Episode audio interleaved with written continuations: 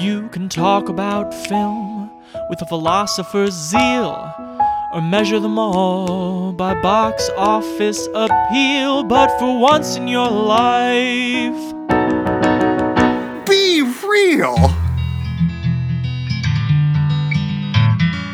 Welcome, one and all, to a movie reviewing, reappraising, and genre hopping podcast on the Playlist Podcast Network. This, fine folks, is Be Real. My name's Chance Solem-Pfeifer. And I'm Noah Ballard. We're back in action here, my friend. We took uh, some time away from uh, from the main feed here, but uh, I'm thrilled to see you, and you're thinking on your feet in a new apartment. Yes, indeed. I'm at the standing desk here in the studio, as we've dubbed it, uh, about five blocks south from where we used to record. You're either going to be 30% sharper due to circulatory system efficiency, or you're going to pass out halfway through the show. Well, you edit out my passing out and then prop me back up, and while I stumble through the majestic, uh, semi delirious, you can piece it back together. So, my friend, things are things are happening here in the the late spring, early summer of 2021. Some What's happening? Have I missed it? I think no. I think you've experienced it. People are people are trying to do things with their lives as we Which things? as I don't know, move places, go outside. Um, Yeah, have you been to a restaurant? Families. I have been to a restaurant, sure. Not You in sat inside? no, It's still a bridge too far. no. Um, It's fine.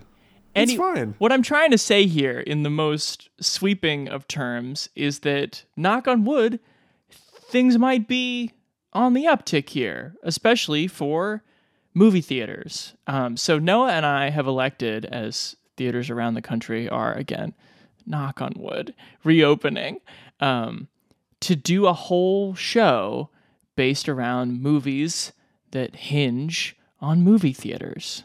I think it's safe to say that neither of us have yet to go back to a movie theater. I have I have been to a movie theater. you went in person? I went One of those outdoor theaters? No, I I well, I went to a press screening. How was it? Did you feel comfortable? Was it like returning to your house of worship, as I'm assuming it'll feel for me? A little bit. I have to say that I- we're I feel like we're gonna we're gonna couch our remarks and like trying not to be overly sentimental as we talk about movie theaters here, but this is a sentimental category and I have to say I saw A Quiet Place Part 2, a movie that I thought was fine. And the level of engagement that I was able to have with it was like I'm just like behind my mask, like mumbling, like where's this going to myself, and you know, ta- see, feeling all of these, you know, self-aggrandizing shots that John Krasinski is teeing up of himself and his literal family, and I'm like, there's no way I get on this wavelength at home. I'm so glad to be back. Incredible. Yeah, I've yet to go to a theater. I'm a little nervous too. Also, do I really want to go see A Quiet Place 2 or Nobody? Maybe I'll wait till something decent comes out. what if you think it's fine? Then won't that have been a win? I used to, in another life, uh, at least twice a month, go into a movie theater and think a movie was fine for seventeen fifty. but it's interesting because, like, it was always in the things I would do, no matter how old I was, from like being seven or eight years old to being in my early thirties. Like, I would go to the movies twice a month, like like clockwork, if not more. Uh, you know, and I think this podcast too has sustained my movie going nature. Um, but like I said, it's a to me it is I think what other people get from being in the majesty of houses of worship like there's something cool about going to a movie theater in which the exhibitor themselves like cares about the experience not only of sitting there watching a movie on the latest technology and the latest screen or whatever but also the aesthetic of like you know just how Martin Landau is describing the majestic Right. you know this this palace to this particular medium uh, and I've certainly missed that however I fear too what I've been thinking about is that and maybe you experienced this at your press screening but I'm also like not sure if I'm ready to be annoyed by other people in public. Yeah. So it's like, am I gonna not enjoy it because someone like pulls up their cell phone or Right. like starts chatting to their neighbor or starts wrestling a hard candy out of a out of its wrapping, like whatever it happens to be. But maybe that maybe that's better than just being annoyed by the quirks of my new apartment that I thought would be perfect and is just pretty good. First of all, Werther's fiends, just stay home. Stay uh, home. Netflix is for you. Yeah, Eureka hounds. Um, I want to touch on a few different things you said, but what I was thinking about in watching these movies, the place that uh, standalone theaters have in small towns and with the comparison to churches, architecturally, they're one of the only buildings in a small town that is sort of aestheticized on the outside to um, represent or inflect the experience that you will have inside when you're there. And that's so rare in just like a run of the mill American town, you know? I mean, I think it really says something about the the thing that's supposed to be achieved at that theater, regardless of like whether you are a cinephile. Well, it's interesting too in a more urban setting like South Brooklyn, there have been a lot of old movie theaters which were very prevalent throughout the 20th century actually turned into churches mm, because mm, hmm it's the same kind of setup. It's a huge audience and then a raised stage at the front. There you go. Uh, so I think that is interesting too to see how these spaces with these big awnings and these big marquees have kind of been reclaimed. Uh, and then some of the classic kind of theater venues like uh, King's Theater by us has been totally remodeled to the way it used to look when they did frequently show films there. Right. Yeah, there's this sort of like um, eternal peril and eternal restoration for theaters in America. They're always just trying to get back to where they were 20 years ago. Yeah. That's so interesting too. And there was like that spate there was like the spate of in like the late 2008s, 9s, it was right around the Great Recession, um, where a lot of big movie chains consolidated and a lot of like beloved art houses closed. And there was also like that. Do you remember the marketing campaign for that Bret Easton Ellis, Paul Schrader um, with Lindsay Lohan? Canyons? The Canyons, yes, where like the mm. whole trailer was unused footage that didn't appear really in the movie. I don't think that was like shots of like derelict looking like strip mall movie theaters being like, "Don't yeah. you remember going to see movies in the theater? It's dead, man." And it's like, wow. So there is something interesting too about there being kind of every 10 years or so this reckoning for does the theatrical experience like have a place in contemporary society? And you know, there's been enough think pieces written in the past two weeks about oh what this means for the movie industry. Um, we'll see. I maintain what I think I've maintained throughout this podcast, regardless of the state of the pandemic or world, that like make good movies and people will go to the theaters to see them. He's always said it, and I've always stood up and cheered when he does. Um, so, no, I think sort of incidentally, when I think about the three movies we picked today in this larger uh, subgenre of movie theater movies, I think there are three sub subgenres.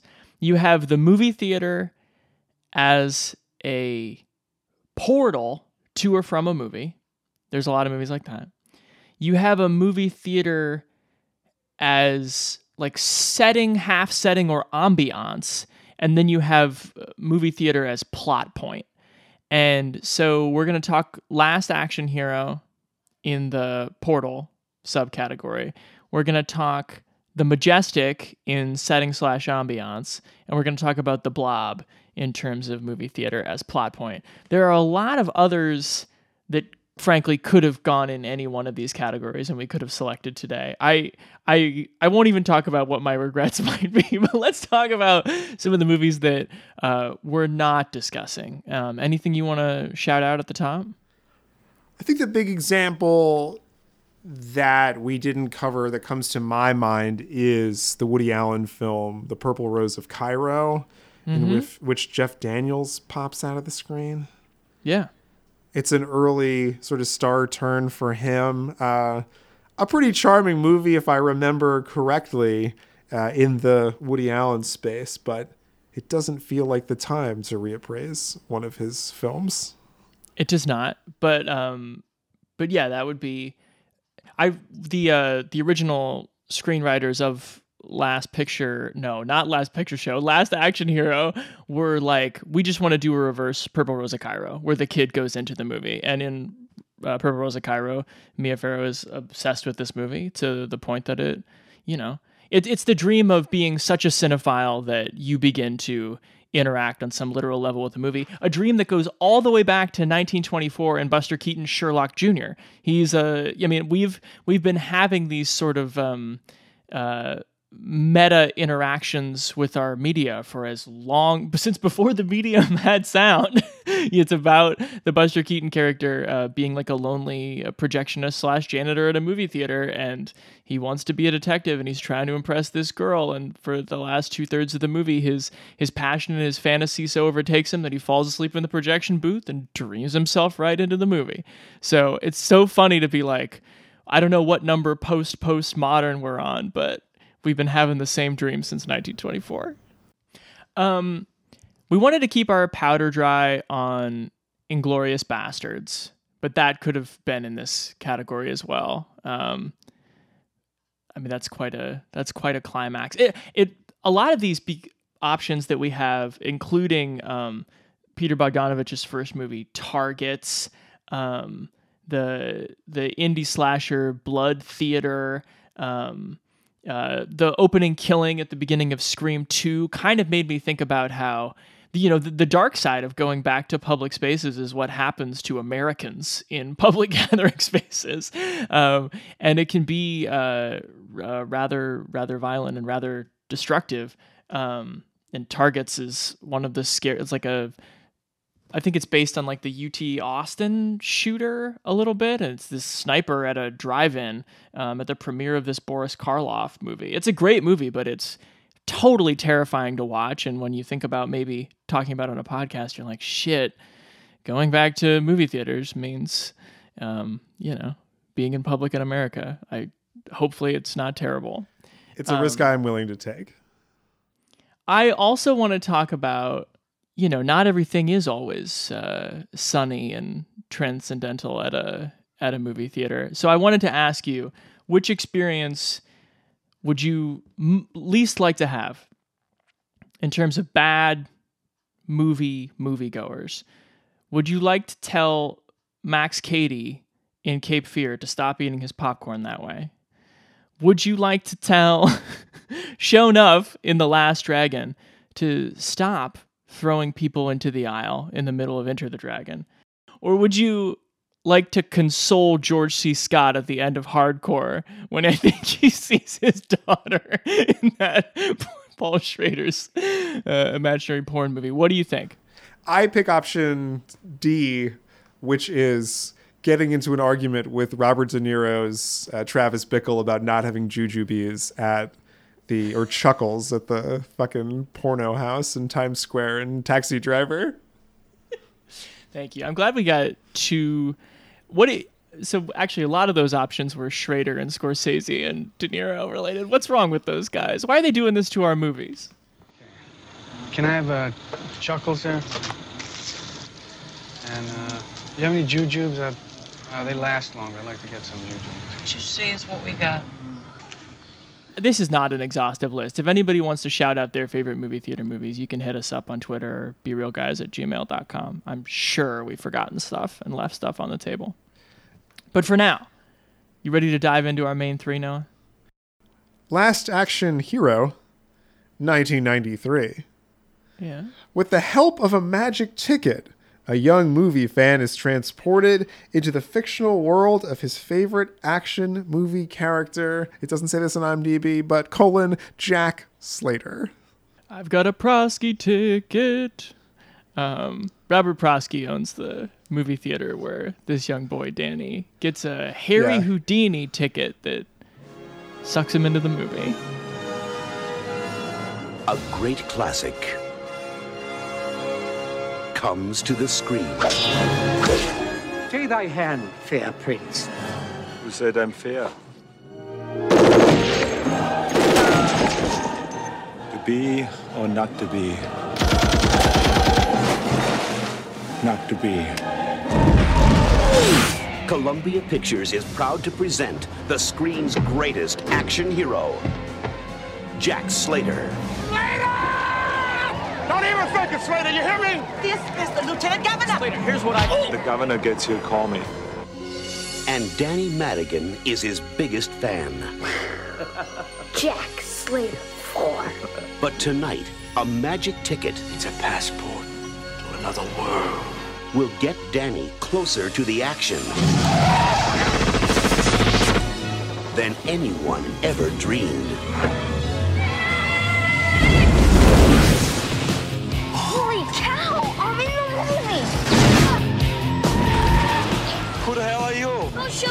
I'm Danny Madigan, I'm a kid. And you're going with him Who is this twerp? And where is that smile on his face? I don't even know this kid. to a world that's bigger than life This ticket is magic, and it really works. and better than real. You really believe that you're inside a movie, don't you? Yes! The bad guys are in there. I've seen it on screen. Could I speak to the drug dealer of the house, please? Have a nice day. Have him killed.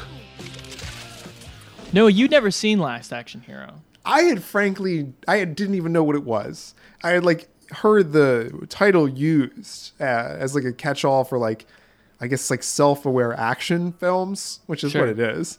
Um, But I don't, I had never interacted with it, which is insane to me, considering that this is both John McTiernan, who is one of my problematic faves, and Shane Black. I think it has taken a while to kind of outlive its its flop status. It lost a bunch of money for the studio. Critics didn't like it. Um, but it's a lot easier 27, 28 years later to um, you know, look it's easier to look at all the movies that it's having fun with through rose colored glasses i think if you were a critic who had just sat through commando and lethal weapon knockoffs for five years like this movie that is making fun of those things while also being them is is kind of like this is i Sure. didn't need this on top of the heap but nowadays i don't care Yeah, like, but the the pastiche that exists like retroactively as a, an artifact from like late '80s, early '90s Totally. action movies, including making fun of movies that John McTiernan himself made. Like, Right. there's die-hard jokes, and there's the die-hard like villain goes through the lens flare with like the bars from the Michael Kamen score to allude that much to it, which is. I mean, that's that's the kind of Easter egg I dream of. So yeah, let's kind of work our way through the plot here and jump in. So uh, Danny Madigan is like this um, kind of latchkey kid in in New York City whose whose mother works nights, single mother works nights as a waitress.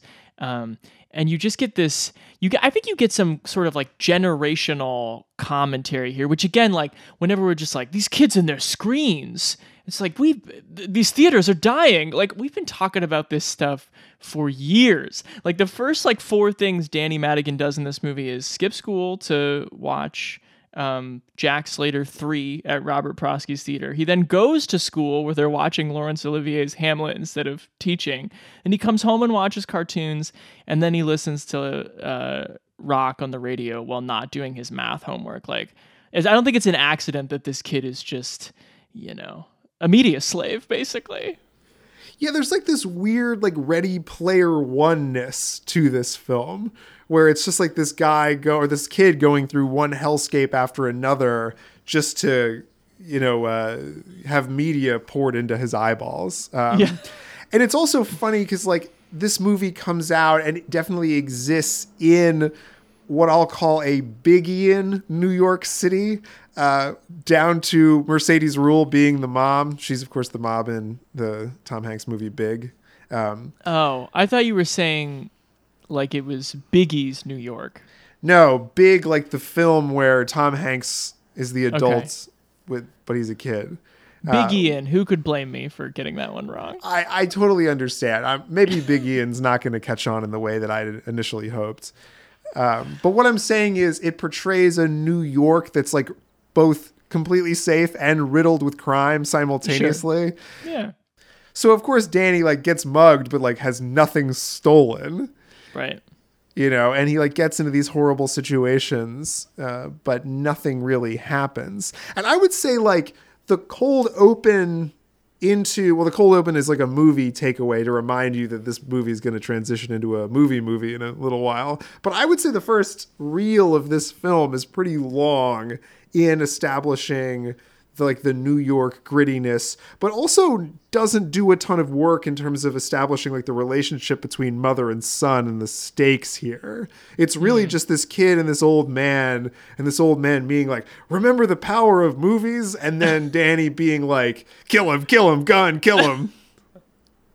Danny appreciates the power of movies, just some movies. Some movies. He's uh he's really into action fare. I think the main thing I have to say about this rundown theater in the middle of where in Manhattan do you suppose it's oh it's Times Square for sure. It's it's in Times Square. Okay. Um, I like that it has. I like that Prosky has like the midnight perks. Like I've got the I gotta do the test run on Jack Slater four tomorrow at midnight. So come down for that. But it also it kind of reminded me of like the growing up in Omaha, Nebraska, like the Dundee Theater before it was bought by film streams and it was really run down. And it was kind of like whoever was there basically owned the theater. Um, whoever was working it, that day. Yeah it's what it felt like. And that's like danny you know watching jack slater 3 it's just like he he doesn't it feels like he's in charge. He's just like the focus is off guys. Come on. Oh yeah. I would say in this genre missing a reel uh, missing the reel change is like a big motif Totally. How would you go about parsing um, this movie in one of the it's it's one of the trickier um, comedy slash earnest balances that we come back to over and over again on the show. It's one of these half satires, and half satires get you into all sorts of weird trouble. How do you assess what uh, we're supposed to take seriously and what we're not? Well, I think the ingenuity of the Shane Black script is that the movie makes very clear very quickly that there's movie world and there's real world and there can be like overlapping objects and people from these worlds. So when we are so when danny's there it's kind of like a cool first trick of oh we live in a world where the physics are kind of off and they kind of favor the good guy and like movie morality exists and there is something funny about that. But i would argue and maybe this is to your point that it's hard to sustain fish out of water in a movie world without i mean like for more than a like 20 minute sequence whatever this is. Right. Um and I think in that it's successful because it does land sort of the narrative stakes where you have like the Charles dance being the hired gun of these two rivaling mafia drug cartel families. Um, and you kind of know too from the beginning that Dance is not, he like gets the he gets that he's in a movie too like he's kind of a step of, ahead of everyone his performance too is just like pitch perfect for this movie he's having so yeah. much so much fun and then even also, with those eyeballs which like a normal actor wouldn't be able to pull off. Yeah, he's these decorative glass eyes, which like sort of change depending on his mood. He can pop them in and out. I understand you're interested in drug dealers. Yes. Jack, that's him, the henchman with the glass eye. Sir, are you a henchman? No, I only go as far as lackey. Will there be anything else? Yeah, take off your sunglasses. Who's asking?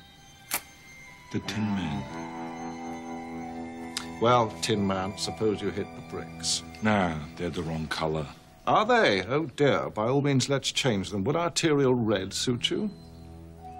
I want to come back to this. The authorship of this movie is weird, though. So Zak Penn and Adam Leff first write the script as like a pure spoof that was actually inspired by some Simpsons spoofs, um, and they're kind of making fun of the Shane Black, John McTiernan canon, they get basically sidelined by the studio. The, the person brought in to write rewrite the script is Shane Black, which is bizarre. They're just like, so then we watch this guy we we were kind of lovingly making fun of, then sort of like write the script into a more basic action space.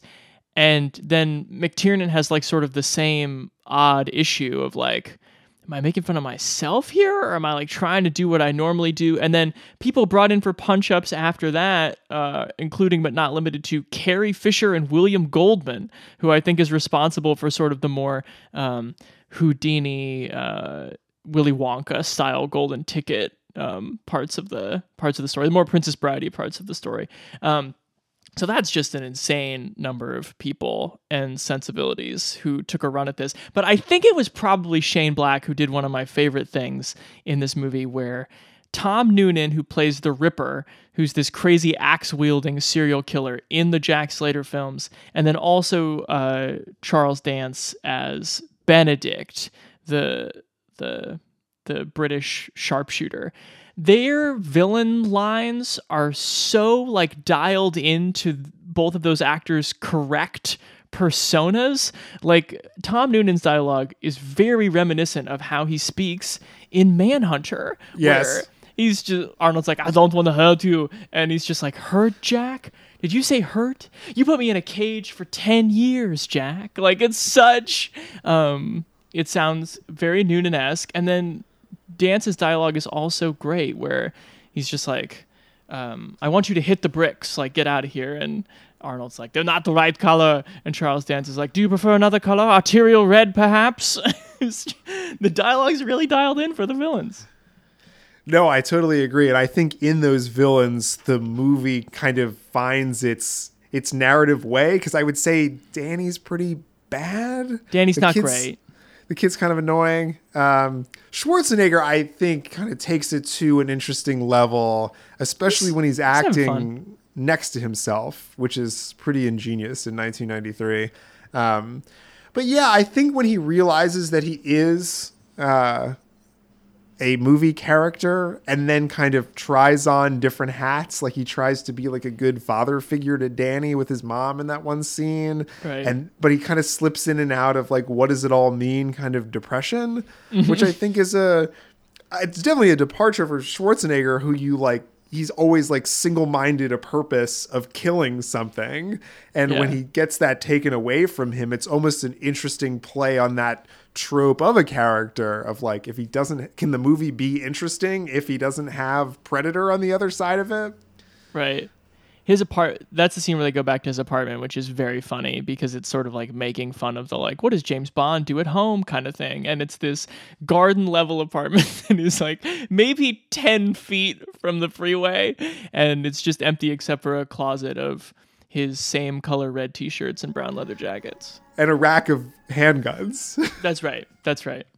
what is your favorite movie reference made in this movie bonus points if it's also a plot point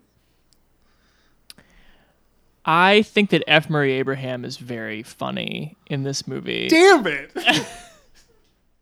as this slightly too friendly FBI coworker to Jack Slater, who of course Danny recognizes from Amadeus, and he's just like, "Don't trust him. He killed Mozart." Um, but it's unclear whether Mozart exists in the Jack Slater universe because then Arnold is like talking to his FBI friend. He's like, "He says you killed Mozart," and the guy's like, "Mo who?" Mozart? No, I don't remember that. F. Murray Abraham is like I have really really enjoyed him on Mythic Quest. I, he I think he is very game to do comedy and he's great in this for 10 seconds. I will then have to pick uh, Ian McKellen coming out of Seventh Seal to be the Grim Reaper to Arnold, who gets shot and almost killed in the real world. Right. Right.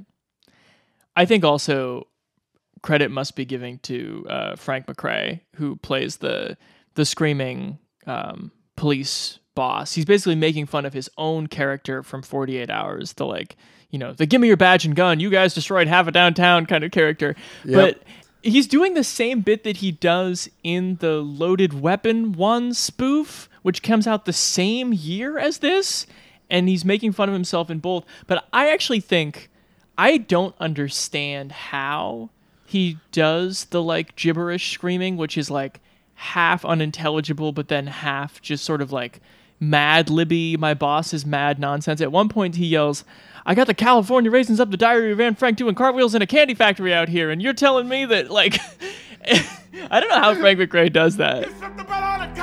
like a take from you. I got the California Ranger Captain doing all me a virgin, and the Dairy Anne Frank doing all me a virgin in my first cinema. Tiny Timber step going to the tuna. So what? that. You ball peen Jacominas. I'll slip them out all the cut second Tuesday take from you. You know, you think of it- That's incredible. Yeah.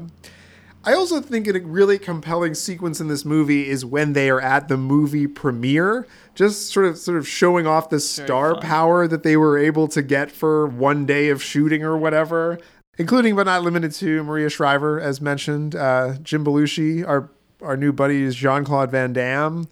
Um, who else is there? Noonan as himself, Yes, he double. Noonan. Chevy Chase That's gets right. bumped into and knocked over. Incredible. My big criticism of this movie would be um, that it overestimates how much quote unquote straight ahead action we really need. Like, and I don't quite know where this comes from.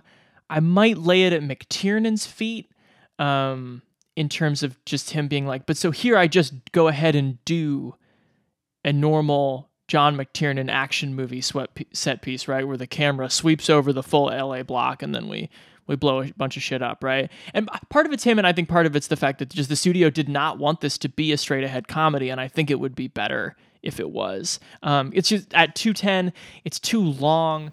The Oh, it's definitely too long. the Italian, the mob family on top of the roof, that shit goes on forever. And I think the movie just misjudges the like I I think the temptation not to want to do a spoof is like, well then we don't have anything real or we don't have anything sort of weighty or we don't have the we don't have kind of the glitzy element and I I think that's a miscalculation. I think you you have Arnold Schwarzenegger, and that's all you need. When he is stomping on cars in the beginning of the movie and the movie of Jack Slater 3, that entrance, while exaggerated, basically gave me the same rush as the beginning of like T2 or something. Like, you've got the guy, and you've got the guy who's willing to do his imposing, unflappable thing in the movie. So just lean on him and shorten this puppy by half an hour.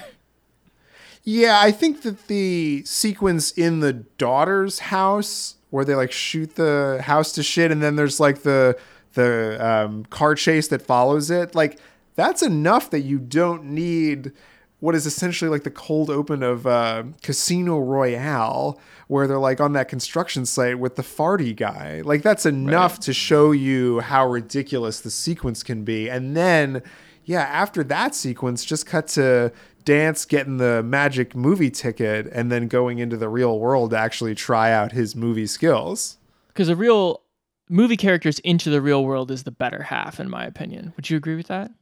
Instead of being somebody in a new world, I think it's more interesting to have like a character with almost superpowers uh, because they like know how to game the system by movie logic or whatever.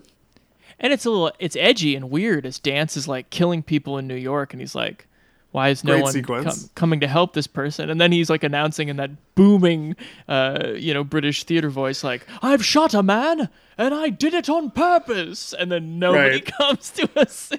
Yeah, somebody even tells him to be quiet. Yeah.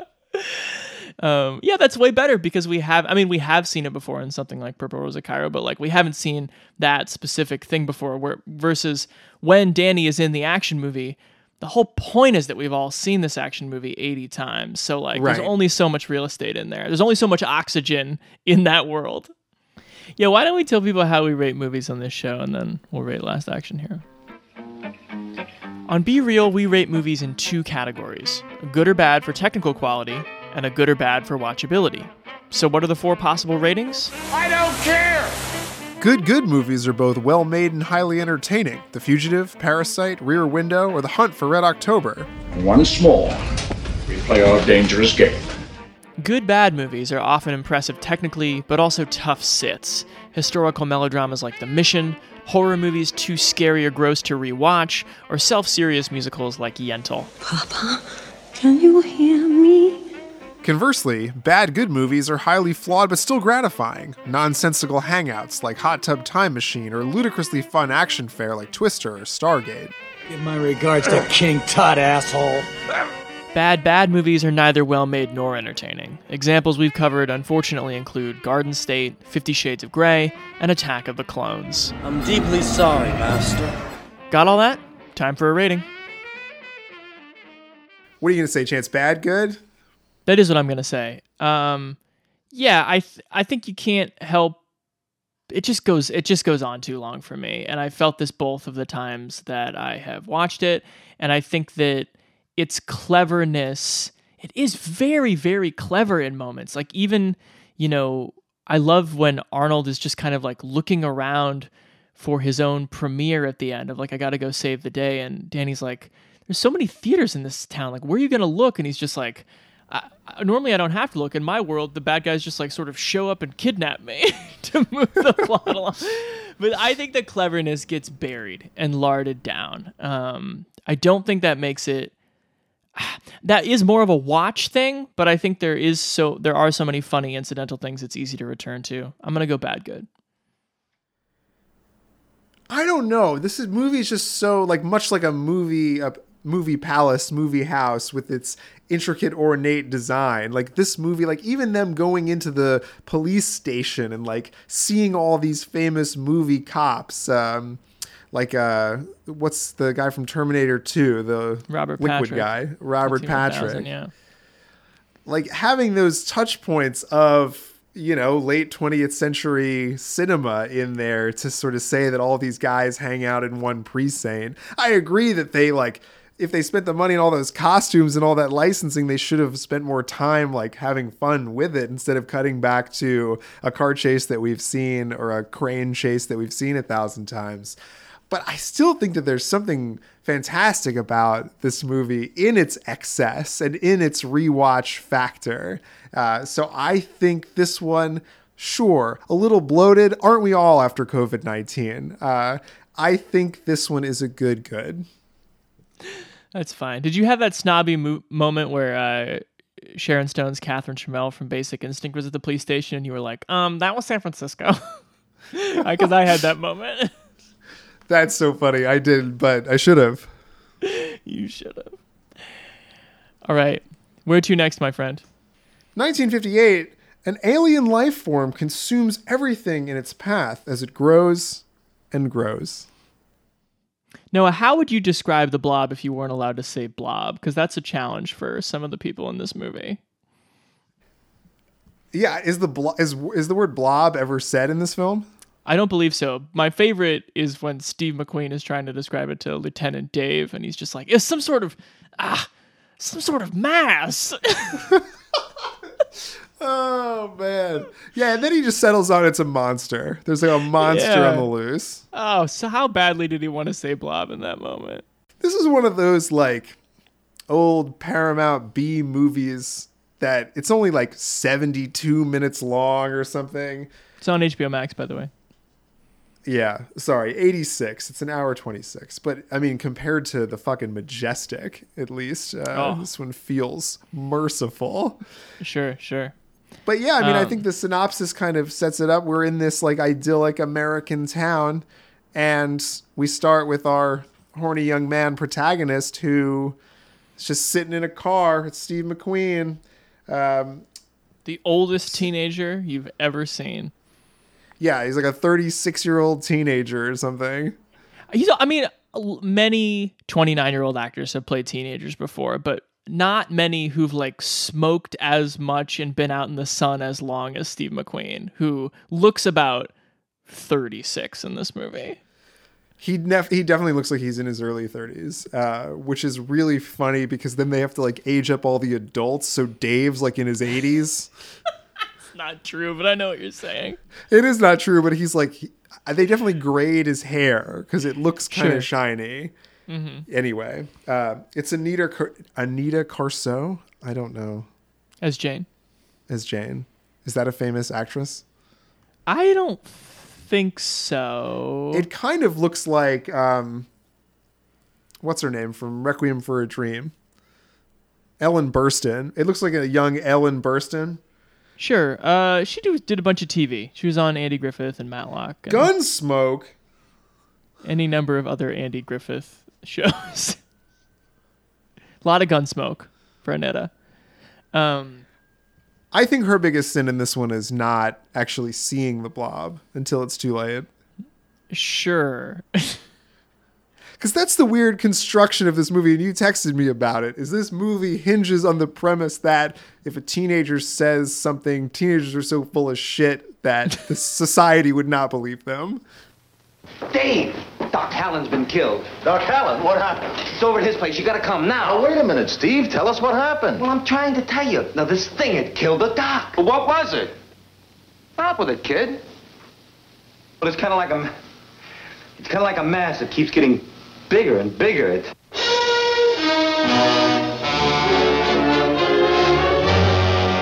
Every one of you watching this screen, look out. Because soon, very soon, the most horrifying monster menace ever conceived will be oozing into this theater. I think the funniest, to that point, I think the funniest part of this movie is when they're trying to explain why like the second police officer is like so anti-teenager and Right. like sheriff dave is like well they did kill his wife and then they like move on to something else he says something like something? yeah he's like well they did smack into his wife on the interstate I think like the implication is that like some teen drivers like caused an accident that killed his wife, and then it's some great mystery why this guy, and then he goes into this kind of like PTSD monologue where it's like they're testing me because of the war. Yeah. So stepping back for a second, so this would be in the wave of kind of uh, atomic age uh, sci-fi B movies, as you said, where the the blob is something that just arrives from another planet and it mutates and morphs as it kind of absorbs more It- and more It grows and grows. people and life forms. Sure, yeah, it amasses things. Um, it- I yeah, I love people having and not having the language to describe what the blob is doing is a funny element of this movie where the doctor's like. Oh my God! This thing's nearly assimilated his entire arm, and I was like, "Wow, you really, you really had the right verb for that, didn't you, Doc?" Yeah. Well, he's horrified. And I think the only thing that really makes this pretty campy movie work is how much like the supporting cast is kind of buying into just the horror of looking at this what appears to just be a lot of raspberry jelly. Right. Which I would argue is not that scary. I mean, yes, if, you know, a ton of raspberry jelly was moving towards me fairly quickly but like they just like they can't even look at it it's so Right. horrifying Um, I think the blob looks pretty tasty, personally. Much tastier than definitely- the, than the '88 blob. we need as much toast as you can find It hates to be spread out and eaten by me. it's better served cold We've been doing uh, Albanese have become our new gas station treat, and this this blob looks What like is that? Albanese. Oh, it's just a brand of gummy bear slash worm.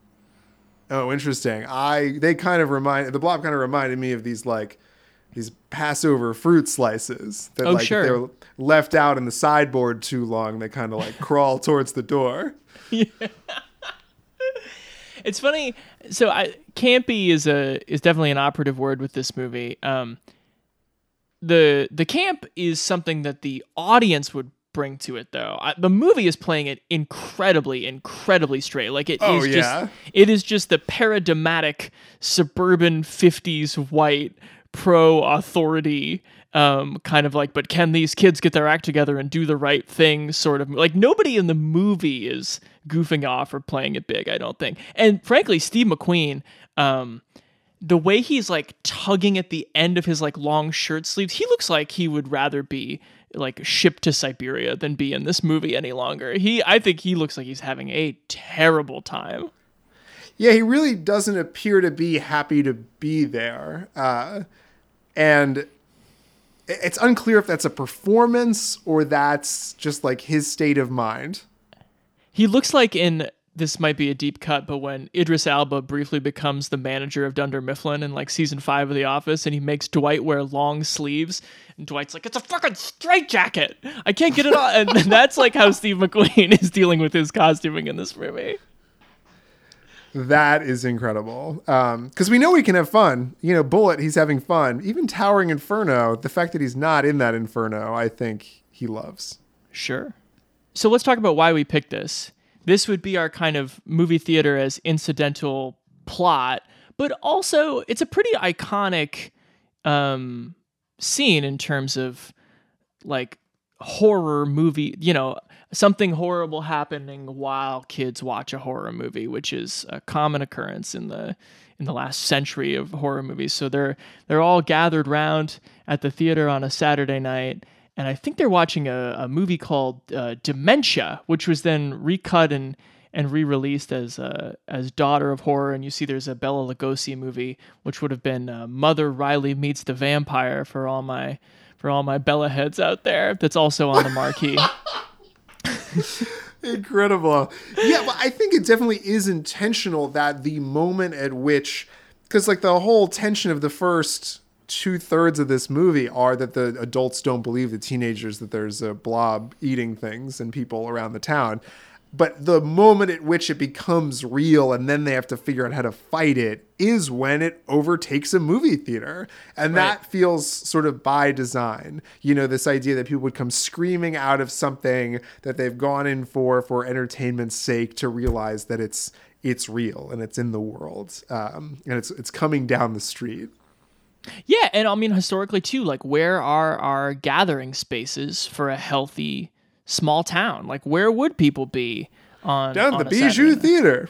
Right, exactly, exactly. And you know that's kind of what what I was thinking about too when I went on this like reporting tour of rural Nebraska in like 2014 and the number of small towns you could really take the temperature of like where the town was at in terms of its own revitalization and sense of itself by like how had they treated its old school theater that was like built in the 30s and had it been kept up or had the sort of agricultural crises of the 70s and 80s just like shuttered that thing forever? And it was real hit or miss depending on the town and you could really feel like was there a healthy open theater? Because that town was doing okay. And if it was the other way that town wasn't. Um, and i think that's what's happening in, in in whatever pennsylvania little town this is what I love about this movie too is that it's an accidental climate change horror movie, and is it's also kind of a sequel to The Thing. Um, right. Well, it's like a it's like an "It's Always in Sunny in Philadelphia" title card at the end, where they ship the blob the end? to question mark. no, but they, they drop the, off. Yeah. Yeah, they ship the blob. No spoilers here, but they they ship the blob to Antarctica to to be on the ice. Arctic. Oh, the Arctic. North, yeah. And somewhere Steve cold. Steve McQueen's last line of the movie is just like, "It's not dead, is it?" Lieutenant Dave's like, "No, no, but we're gonna get rid of the thing." And Steve McQueen's like, "Well, as long as the Arctic stays cold." And then the credits roll, and you know, us here in 2021, it's a bit of an oh shit moment. Yeah. Yeah, in 20 years, you'll be able to go visit the blob uh, on your next Caribbean vacation up in the North Pole if I have a criticism of this movie, it has nothing to do with the blob. I like the blob. I think that, you know, I, I it doesn't bother me how silly and gelatinous it looks. I could have gone for 400% more blob, frankly. What bothers me about this movie is that it is probably an hour and five minutes of just like not very good actors asking really inane questions like you kids see a dog run by here or did you hear back from that doctor over in wilsonville yet um just like really extraneous plot stuff about that will maybe get us a little closer to the kids being believed about the blob but right. not a lot of blob yeah, it's a lot of convoluted questions followed up by like a lot of theories that are not based in any data points that the movie like no. when when officer Burt's like oh well the room the door's locked and the window's shut. The kids must have used string to close it up. It's like what that's, that's why? And then they What's... came and ran and found you? Why? To show you that they could do it? Yeah. Come on. some funny very funny He's just to me bitter how... that they killed his wife Sure, and rest in peace, Mrs. Burt. Sorry that you were splattered out on the highway like some sort of mass. Um, she looks like a oh, pudding. An ooze. She's an ooze. Very funny to me how much of the dialogue is the cops just being like, "Well, can we just, ah, let's just put this puzzle together tomorrow." It's like the cops are so excited to call it a night, which is funny. Um, lot of the movie is completely unironic. Uh, men, a woman being like, "Hey, is that the blob?" and the man's like, "Calm down, don't look at it, calm down, don't ask any more questions." Right. Let me manhandle you into the freezer real quick. yes. Um, Yeah. I think while this movie is also a climate change film, it's also a pretty strong defund the police argument. the police are very bad in this movie. Although it is there the kids have a conversation after they've been like pulled over for drag racing backward where they're like, "You know, Steve, police ain't so bad. We're just trying to keep order around town." it's like, "Okay." Right. but then I would say that Steve McQueen kind of throws a wrench into the system where he's like, we tried to go through normal channels. Now we just have to honk our horns and set off the air raid siren ourselves. Do you want to do 40 minutes on the blob as McCarthyism and then I'll do 40 on the blob as communism and then we'll see who is more believable. The only thing that this movie is lacking is a 30 minute sequence in which the blob testifies in front of Congress. Of course, I assimilated your wives and dogs, but is this not a democracy? Doesn't the First Amendment allow me the right to suck up people into my mass? And you, blah blah blah ban, how dare you talk to me that way? Yeah, blah, blah, blah, blah. Bob Balaban's in the next film. Um, um, the Blob is not terrible. I kind of wish it was maybe more terrible to maybe Yeah, I- get us I, to get us to a bad good more comfortably. I'm afraid by our rating system, Noah, that the Blob might be bad bad. Um, yeah, I had the feeling that a lot of the characters had when the blob was rushing towards them. At what speed? Unclear. Uh, but that this thing was this thing was it was coming and it was bad. Um, I think bad bad. Right. yeah, I mean, I could all I could go for more kills. I there did seem to be that funny movie morality where like there two mechanics are working on a car late, and the one who's just like, "I'm the drunk mechanic, and I don't like my wife," and the other guy's like, "All right, I'll see you on Monday, Joe." like he's the, the drunk mechanic who doesn't like his wife is the one who gets blobbed, and I could have gone for more of that, you know. But just so much of people talking and being like, "You don't believe me that there's a blob?" And it's like, "Well, hold on, son, I believe you. It's just you know, I'm not sure there's Why would I make up something like that, Dad? Pop? oh my god. Yeah, it, it really does kind of go all in on like the old man, the old timer getting blobbed at the beginning and then his like his arm kind of looking like a like a dinosaur you put in a thing of water that blows up. I think Um, that's a pretty cool effect, to be honest. And I think it's, just a pretty like, cool effect, but there really aren't any other like blob on human body horror SFX to speak of. You want to talk about the majestic? Do I ever? No, would it surprise you to know that this we watched the Jim Carrey testifying before the Joe McCarthy kangaroo court. We watched that scene in ninth grade history class to learn about McCarthyism. I think that just speaks to your Midwestern public school education. Well, what did you watch on the East Coast? Trumbo? Yeah, probably Trumbo. Uh, no chance. Trumbo wouldn't be released for another 10 years. So you must have just watched Spartacus then. What did you how did you learn about the blacklist? Oh, the blacklist. Interesting. Um, good night and good luck. Ah, okay. That came out while I was in high school. There you go. Went to New York to see it in a movie house. One of these movie houses? One of these art houses they're talking about.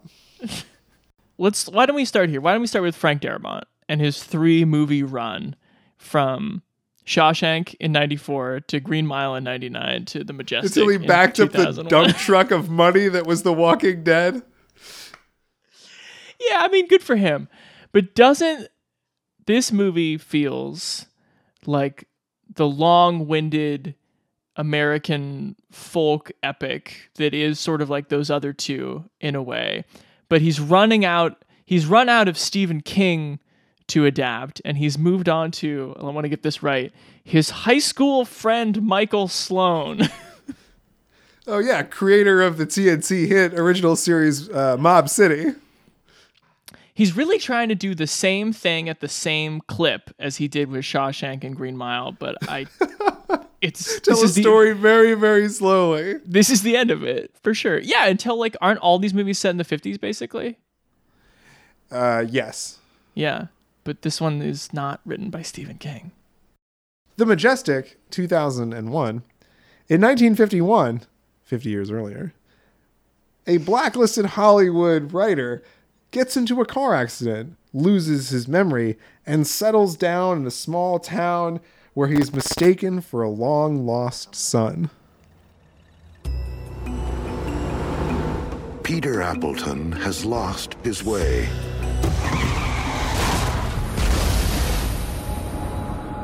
What in the hell happened to you, son? I'm not exactly sure in a place he's never been. Have you ever been in here before? It's just that you look sort of familiar. I said the same thing. With no memory of his past. You have no idea who you are or how you got here? Blank. He will be mistaken for someone he never knew. It's Luke! Luke is here! Great to have you back, sir. Luke, having you back among us was like a miracle. Do you remember me? No, but I'll sure try.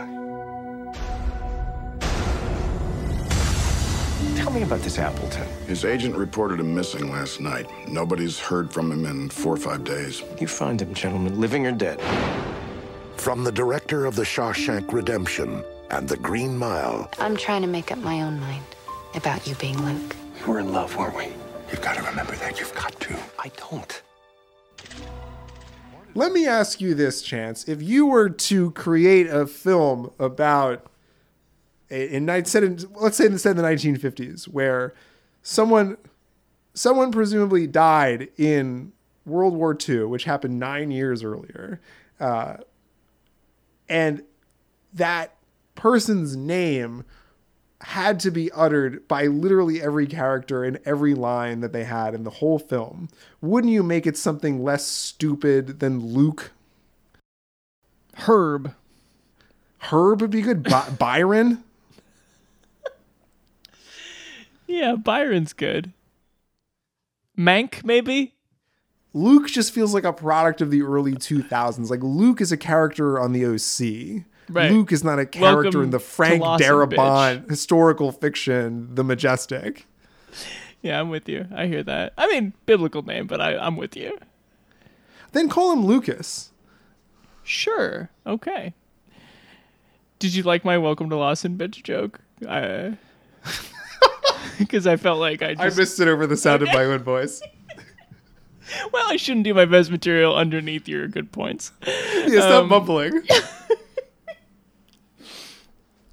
So Jim Carrey is is Peter, the the screenwriter, um, and he is right in the sweet spot here, or perhaps not such a sweet spot of really trying to make a fuck ton of movie with or fuck ton of money with broad comedies, and then being like, no, no, no, no, no, but I can be serious.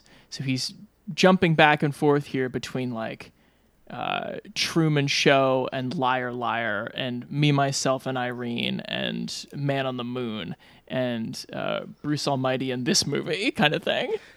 It's incredible to me that he the that he does this movie and then he does Bruce Almighty two years later. But in this movie, he's playing late twenties, right? Because like eighteen year old goes to war, dies nine years later. He's got to be like in his late 20s. And then in Bruce Almighty, he's like 42. Right. He's, he's like late 30s, early 40s. Yeah, he is age appropriate all of a sudden, uh, which is so interesting because it feels like a movie that was made like a decade later, but in fact only two years. Let's let's endeavor to assess this Jim Carrey performance a little bit because I think you and I have both spoken very lovingly of his more serious performances in Eternal Sunshine and Truman Show. Um, and this one does not work for me in the same way. What is going on here, Noah? I don't know. Uh, and I have the same issue as you do because it's like a little bit Truman Show, but he like never gets to do the like crazy. Everyone around me is acting normal, but it's not normal, like paranoid schizophrenic thing. But that isn't that sitting right there. Like you were texting me last night, like all the different things this movie could be. Um, what if this movie just leaned into more like the artificiality of a town that's looking for a dead hero that thinks he's this guy and he's this sort of like prodigious Yes. screenplay writer who can just kind of like write his way into matchmaking people in the town and matching himself up with widows and updating the town in his full cinematic uh m- imaginary movie glory like he so easily could lean into more jim carrey things here yes, this movie could make so many more interesting choices. Uh, whereas, like, I think there's a better movie where, yeah, same setup. Blacklisted writer goes on a drive drunk, crashes, loses his memory for maybe 36 hours, and in that time is embraced by the town. He then remembers who he is, but continues to play along with it, making that choice that I am duping these people into believing that I am this prodigal son. Yeah. Uh, and then it makes it a more complicated film. And then I think, too, what I have a problem with in this film is that there's really no pushback from the whole town. Like, this whole town just is just like, yep, this guy who looks kind of like this picture of this guy from nine years ago who's dead. Uh, that's fine. He's him now. And really, only one guy is sort of like muttering under his breath, like, it's probably not him. yeah But other than that, like I think a more interesting film like has a contingent of people who are like you're nuts, and then there's like that battle between people who are like have clear eyes about them but don't want to believe this thing that is in fact causing good stuff. I would say net to happen in this town, uh, but it's a lie, and I think that's a more interesting movie about the the way in the 80s and 90s we look back to the 50s and 60s as like a wow wasn't it great like let's try to go back to that uh, Yeah. with our economic policy but then you have a movie that's kind of filled with this thing of like it's all propped up on a lie like maybe it felt good for the upper middle class but it's all a lie Right. Yeah. Um. It becomes. but yeah jim carrey doesn't get to scream either and that's a that's a disappointment And if you if you reworked it that way, like there's this great moment in the movie that's kind of understated where the town's most talented musician is this guy Spencer who plays like big band clarinet at all the things. And people keep saying to Jim Carrey like, "Luke, we think you're Luke. Yeah, you know, that was your clarinet, but uh um, you know, you weren't too good at it." And he's just like, "So I gave it to Spencer." Your screenwriting instincts are filling in these narratives of the town. Um, right because life isn't that complicated and like this is where his stories come from um and there's a moment in the movie that reminded me of you too noah where uh, peter the jim carrey character is is sort of um, cavorting around with uh, Laurie Holden, who plays Adele, um, who is Luke's widow, and now she's like, "Are you Luke? Should we get back together?" Well, not, she's not a widow. She's his high school girlfriend. Oh, they were never married. No, he was 18 when he left. He hasn't. She hasn't. Nobody's seen him since high People school. People got married at 18 in 1944. Whatever. They but did not get married. She just like only held a candle for him, and then he died at 18, and then she just like never had an adult romantic she's life. been not sitting under the apple tree with anyone else but he for nine years. well, she's been going to law school. That's been keeping her busy. That's true. A thing that doesn't come into play in a movie that has a courtroom scene as its climax. Well, Dare she I gives him a remind you? copy of the Constitution. That's law. Yeah, she gives her like the. It's like what they give you when you get bar mitzvah. They give you like the little book as a as a way to keep it. Well, that's what they do when you get out of law school. They give you a copy of the a leather bound copy of the Constitution. When she handed him a gift on his way to go testify, and he was like holding it in his hands, I'm like, if this is a copy of the Bill of Rights, I'm gonna lose my fucking mind. Um, It, and it and lo, it was. wasn't just the Bill of Rights; it was the entire Constitution. all 25 or whatever exists, however many existed in the early 50s. Um, it might have been 27. I don't know. so this moment where they're kind of like warming back up to each other, he was talking about I think Life and Times of Emile Zola, and she's like, "Well, you remember movies, but you don't remember your own life." And I was like, "That's the thesis of this podcast. Thank you for bringing it up, Adele." Um, there's that. but but Hey, again, I remember the- all my trauma. Sh- well, um, but again, there's that thing of like, how about this guy whose like religion is movies, who's like filling in the blanks of this world because of his obsession with his profession, and instead, the majestic, as I said at the top, falls much more into the like movies as ambiance kind of um, plot thing. Because the fact that he, Luke's dad, played by Martin Landau, owns a theater called the Majestic um, that they like fix up and gets back on his feet is sort of important because he was a screenwriter and it ultimately shows the movie that he wrote that jogs his memory. But like, that didn't have. It doesn't have that much to do with going. It's closer to the Blob than it is to Last Action Hero. Yes, and of course the contract that you sign going into this movie is that you're going to be treated to an HGTV montage of them fixing up the bombed out movie theater, uh, which I would say is pretty good. I thought it could have been better. You know, there's like, oh, they like mess with the fuse box and at first it explodes and then they fix it and it's beautiful and they move some chairs around and they paint a few things and they like hang up the screen from an old thing that's on top of some gift from Roosevelt or something. Is that supposed to be Luke? Unclear. Um, but yeah, I would say it definitely loses points in my book for not being a more satisfying renovation film. What What were you looking for? What did you you wanted like? Less testifying in front of Bob Balaban and what's his fucking name? Hal Holbrook. And Hal Holbrook. And more replacing bulbs like in lights, more like restocking the candy, maybe like installing a new popcorn machine and having it pop for the first time. That'd be nice. These are all options. Sure. The fact, by the way, the fact that Hal Holbrook and Martin Landau and James Whitmore are all in the same movie is like really like the identical Spider-Man meme, like in triplicate of this. Is there's just so many white-haired, eighty-year-old character act. Like this movie really belongs in a nursing home. It's almost like they signed them all up and they kind of like fit them into the parts that they Oh were like God. alive to play.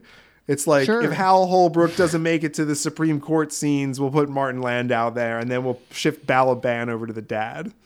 They all easily could have played. But Whitmore, not Balaban. Are you with me? Brooks from Shawshank. Oh, yeah, easily Whitmore, could have played like the, the Landau part. even the Doctor, Oh, David Ogden Stiers. He could have been anyone. He definitely could have been like a bastard politician. For sure. I wish this movie was a little bit more State and Main. Like these country bumpkins, like don't Im- like they're so stupid. Like there's something uh, like offensive by how stupid and gullible this town that's like lost. Like a bunch of people died. people? They don't recognize people, and you're supposed to think that the trauma of losing like 60 young men nine years earlier has left this town in like arrested development, waiting for some messianic character to show up. And lo, Jim Carrey out of the water uh, to save them all.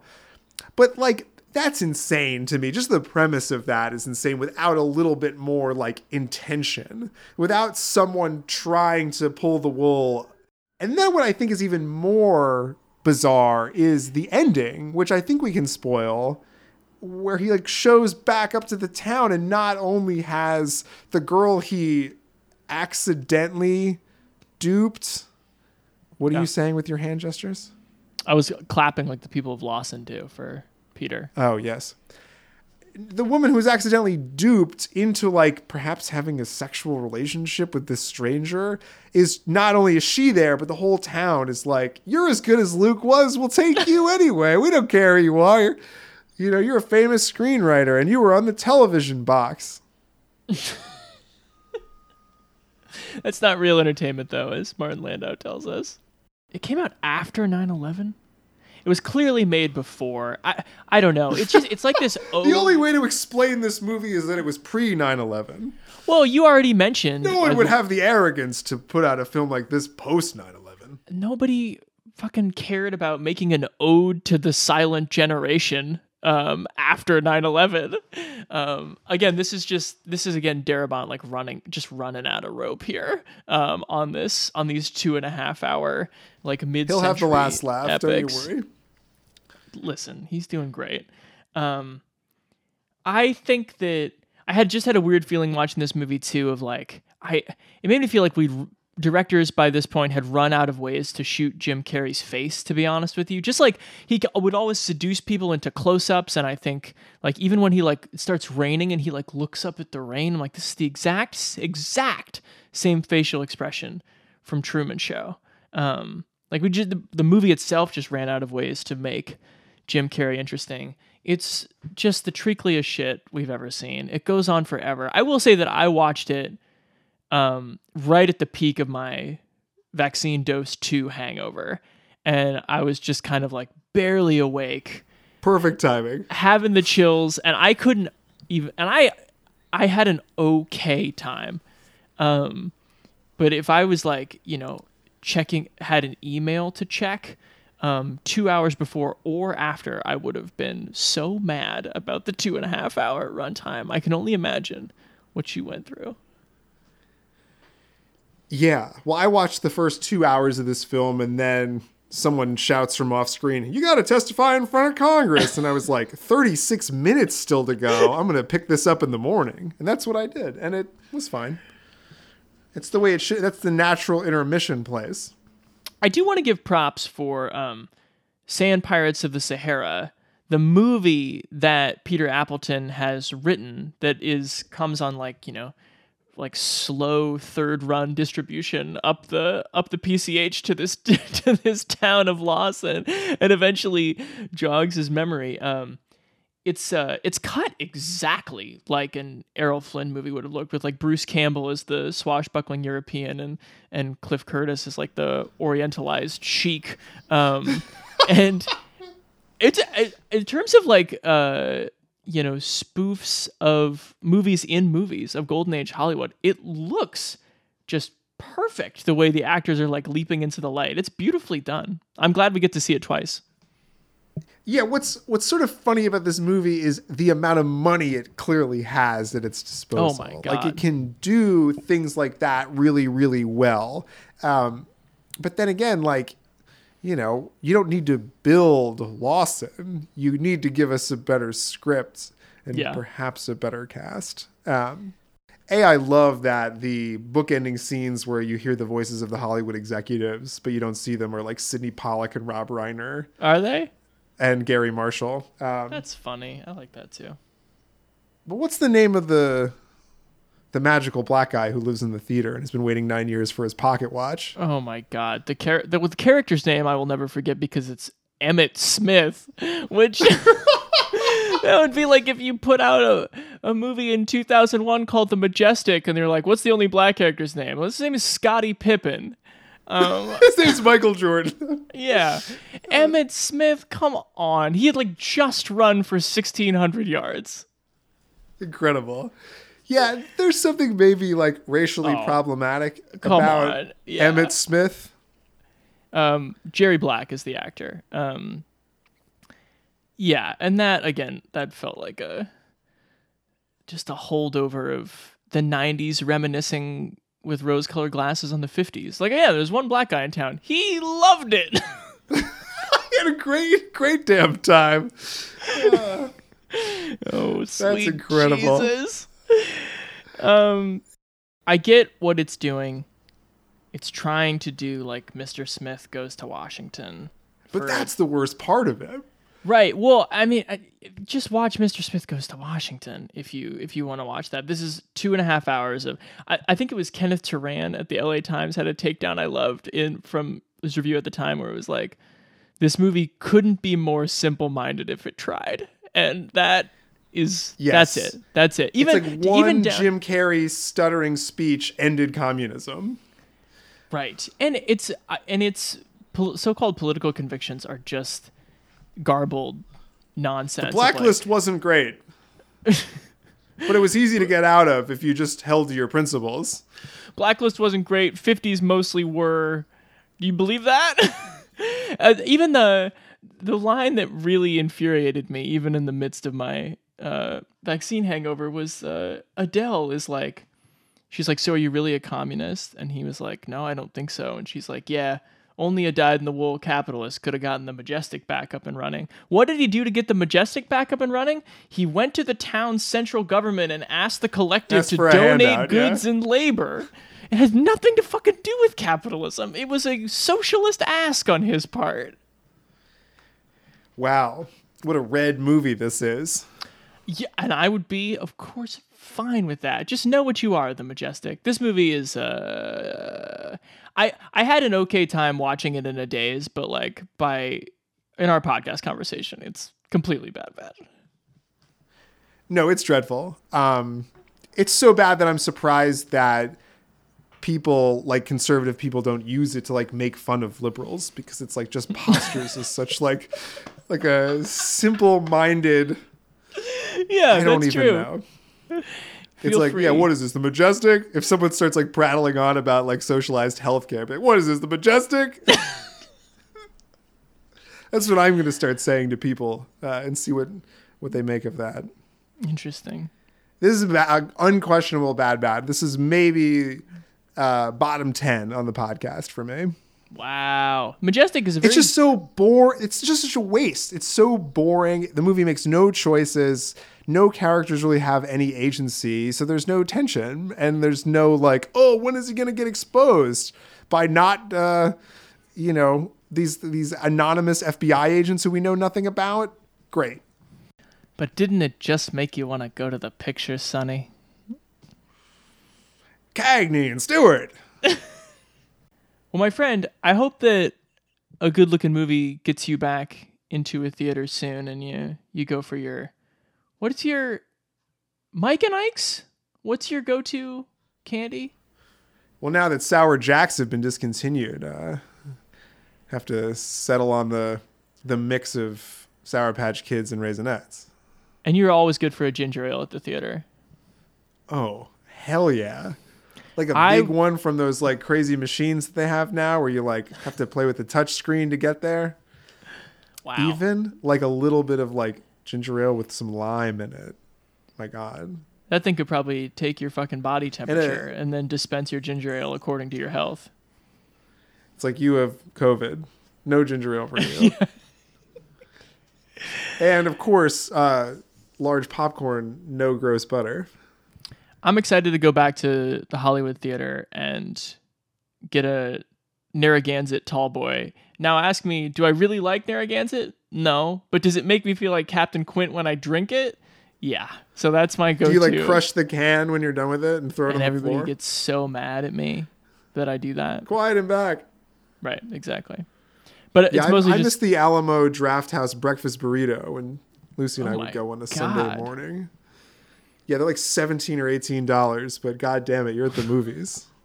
God damn it, you're at the movies. That's the theme of this category. Um, it's a pleasure to be back, one and all. Um, we'll be talking to you again, I think, in under two weeks uh, for the 25th anniversary of The Rock. We're going to talk about the best ever Alcatraz movies, so you can start watching that right now if you like. Uh, no, what a pleasure to see you standing in your new apartment and to talk to you again. I can't wait. Beware of the blob, it creeps and leaps and glides and slides across the floor, right through the door and all around the wall. A splotch, a blotch, be careful